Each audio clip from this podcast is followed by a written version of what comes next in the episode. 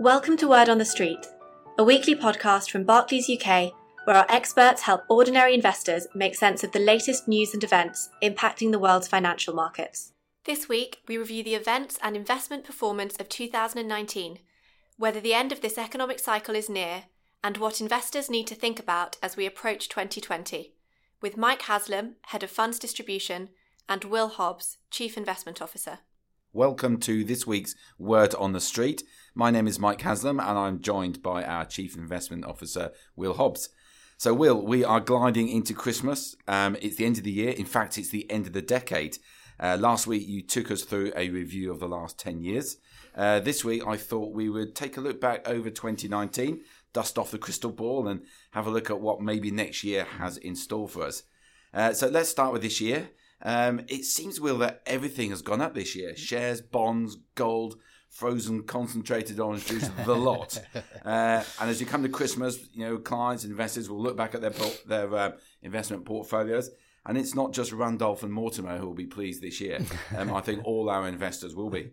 So, Will, you know, when you look at what's happened this year, have you been surprised just just by how strong the returns have been from stocks and bonds. Loving those trading places uh, uh, uh, references, Mike. Yeah, and, and unfortunately, we haven't had much frozen OJ in uh, in portfolios this year.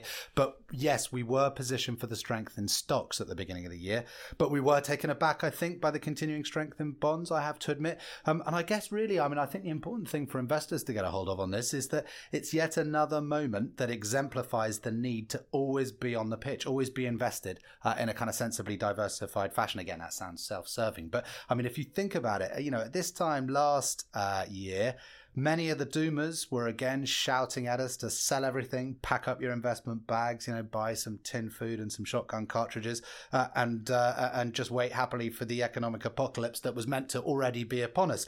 However, much like when this chorus was trying to lure us onto the rocks of uh, uh, of uh, disinvestment back in 2016, the most sensible advice actually would have been to buy everything. Stocks, bonds, commodities, like you say, have all risen strongly this year. Now, I've heard you suggested, Toby, that the uh, so when you look at some of the factors that's maybe dominating the, the news, the trade war, Brexit, probably haven't been the most important factors to think about when you think about you know the, the economy uk global economy. But that frankly seems a bit weird to me because everywhere you look front pages brexit trade war. Yeah, I mean, it's we live in the sort of you know the reductive world of the the tweet, the headline, um, and Brexit and the trade war have, I guess, been the most kind of gripping stories of this year, or, or I guess um, maybe that's just for us, you know, financial markets, tragics like us. There's been other interesting stories, let's face it.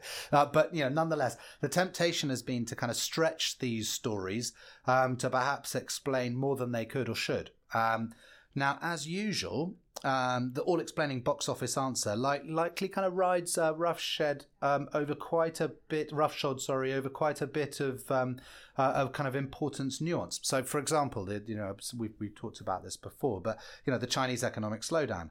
This actually predates, and it, it, it fits the narrative to say, you know, the president sort of suddenly escalates the trade war, Chinese economy slows down. It sounds like, you know, the president has the Chinese economy on a piece of string. But you know, actually, the slowdown predates uh, the trade uh, trade tensions. And actually, if you look at the charts of the slowdown in isolation and don't listen to any of the noise, it would be hard to pinpoint where actually the trade tensions ratcheted up. Now, the point here actually is one of, sort of, in our opinion, domestic resource misallocation. So, Chinese authorities, uh, in the interests of sort of combating um, kind of burgeoning financial stability risks, they've been carefully turning the credit spigots down over the last couple of years. Now, the interesting thing here is that if you are a domestic lender, put yourself in the shoes of a Chinese domestic uh, lender, you have um, a difficult decision. I'm obviously oversimplifying here, but on one hand, you have a kind of low return on assets, highly leveraged, kind of lumbering Leviathan that enjoys an implicit state guarantee. And on the other, you have a nimbler, higher return on assets, lower leverage uh, business uh, that doesn't have that state guarantee. Now, in a normal world, you would simply just lend uh, to that kind of nimbler, higher ROA, you know, the better credit risk. But in this economy, obviously, you go, the credit has naturally gravitated uh, towards um, the areas enjoying that implicit state guarantee. And that's necessarily reduced, uh, you know, the productivity, or, you know, that means that credit is going to the areas where it's, it's least needed in a sense or, or, or least useful. Okay, so I don't want to be a voice of doom, but you know, another year older. This this, this economic cycle it seems to get longer and longer. Surely this means we are now closer to the um, um, the next recession, the next downturn. You love being the voice of doom. Look at it, but anyway, not not as much as Toby maybe, but but no. I mean, I, I would you know. Uh, at the risk of sounding like a broken record, uh, chronological age is mostly pretty meaningless um, in thinking about economic cycles. Um, there's no more kind of automatic risk of a recession in the next 12 months than there was two or five years ago, to be honest. Um, in fact, as we look to next year in the plus column, we've actually got um, already pretty stimulative monetary policy. What I mean by that is interest rates are kind of low at all maturities. So, you know, the, the ability to, to borrow at very low costs is, is there. Um, and that's allied to likely a more helpful tailwind um, from government spending around the world. Um, and also, you can probably argue that stockrooms, um, you know, corporate stockrooms or inventories are uh, are pretty low or you know empty, suggesting that um, you know, and, and, they've been run down over the course of the year as people worried about final demand and the next recession, uh, and that's probably also potentially a, a, a slightly helpful tailwind uh, as we replenish those stockrooms a little bit. Right, let's talk politics, not UK politics. Let's stay stay well clear of that. Thank uh, you. biggest story in 2020 is no doubt uh, the US presidential election uh, hmm. towards the end of the year.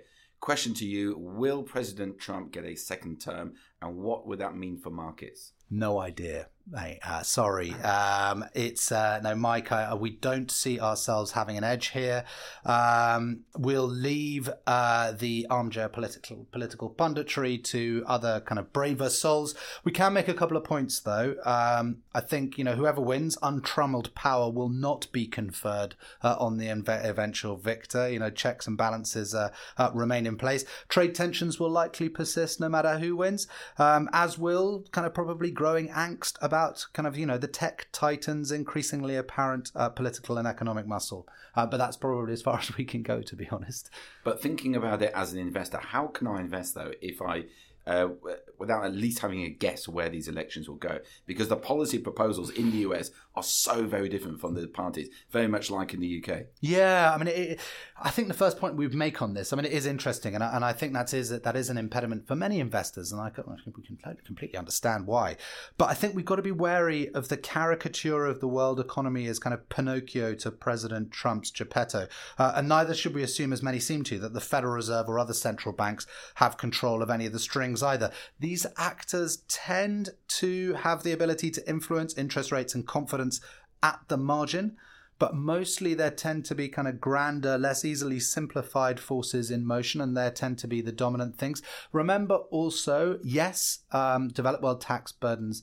Uh, may shift uh, for consumers in terms of where uh, wherein society uh, bears the, the larger tax burden. And this is important for the directly affected um, individuals, of course. However, with, without wanting to in any way trivialize that effect, at the level of the economy, at the trend growth rate of the economy, history suggests no robust relationship between marginal tax rates and the trend growth rate that is at the nexus um, of long term investor returns. And remember, it's the US economy that sets the beat for the rest of us. Okay, so let's finish off now with um, getting invested. Mm. So those investors who have been invested in 2019, great year. We'll finish off the year mm. um, um, um, on a high. But when I when I speak to clients, those clients that have yet to invest, a lot of the concerns about getting invested for the first time, especially as we're what ten years into um, an economic cycle. The other point is valuations, um, because when you read the press, everything seems quite expensive. I hear stock markets in the US are are what 40 50% above fair value? I'm not sure that sounds like a good investment time at the moment. Yeah, totally understandable. And I think this is a really important point.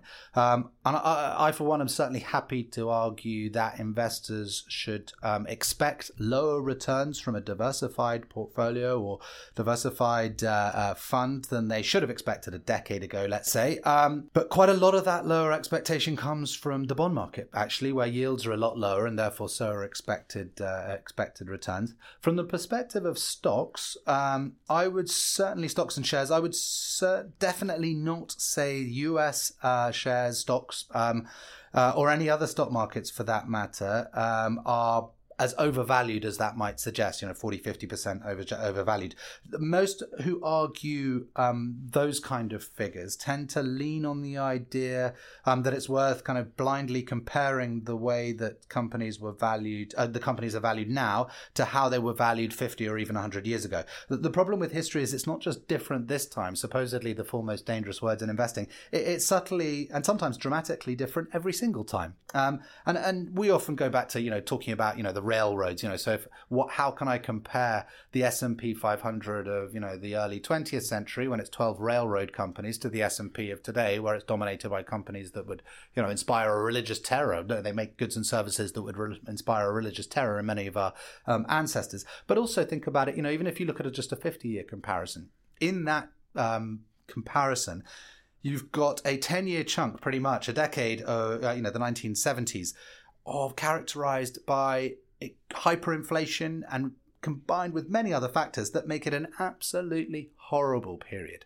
uh, to be a company, and therefore probably deserving of the very low valuation multiples uh, that characterize that decade and that drag down the overall average. So the problem is always, um, you know, that valuations, you know, when you're looking at historical averages, they can provide context and perspective, but you've got to be very careful how you use that perspective.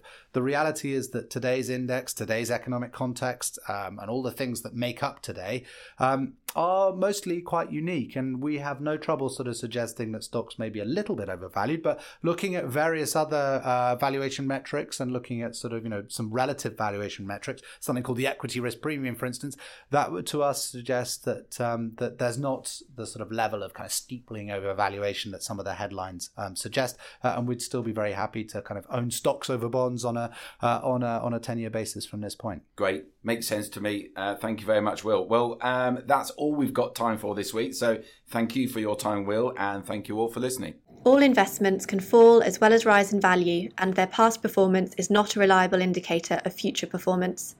This podcast is not a personal investment recommendation.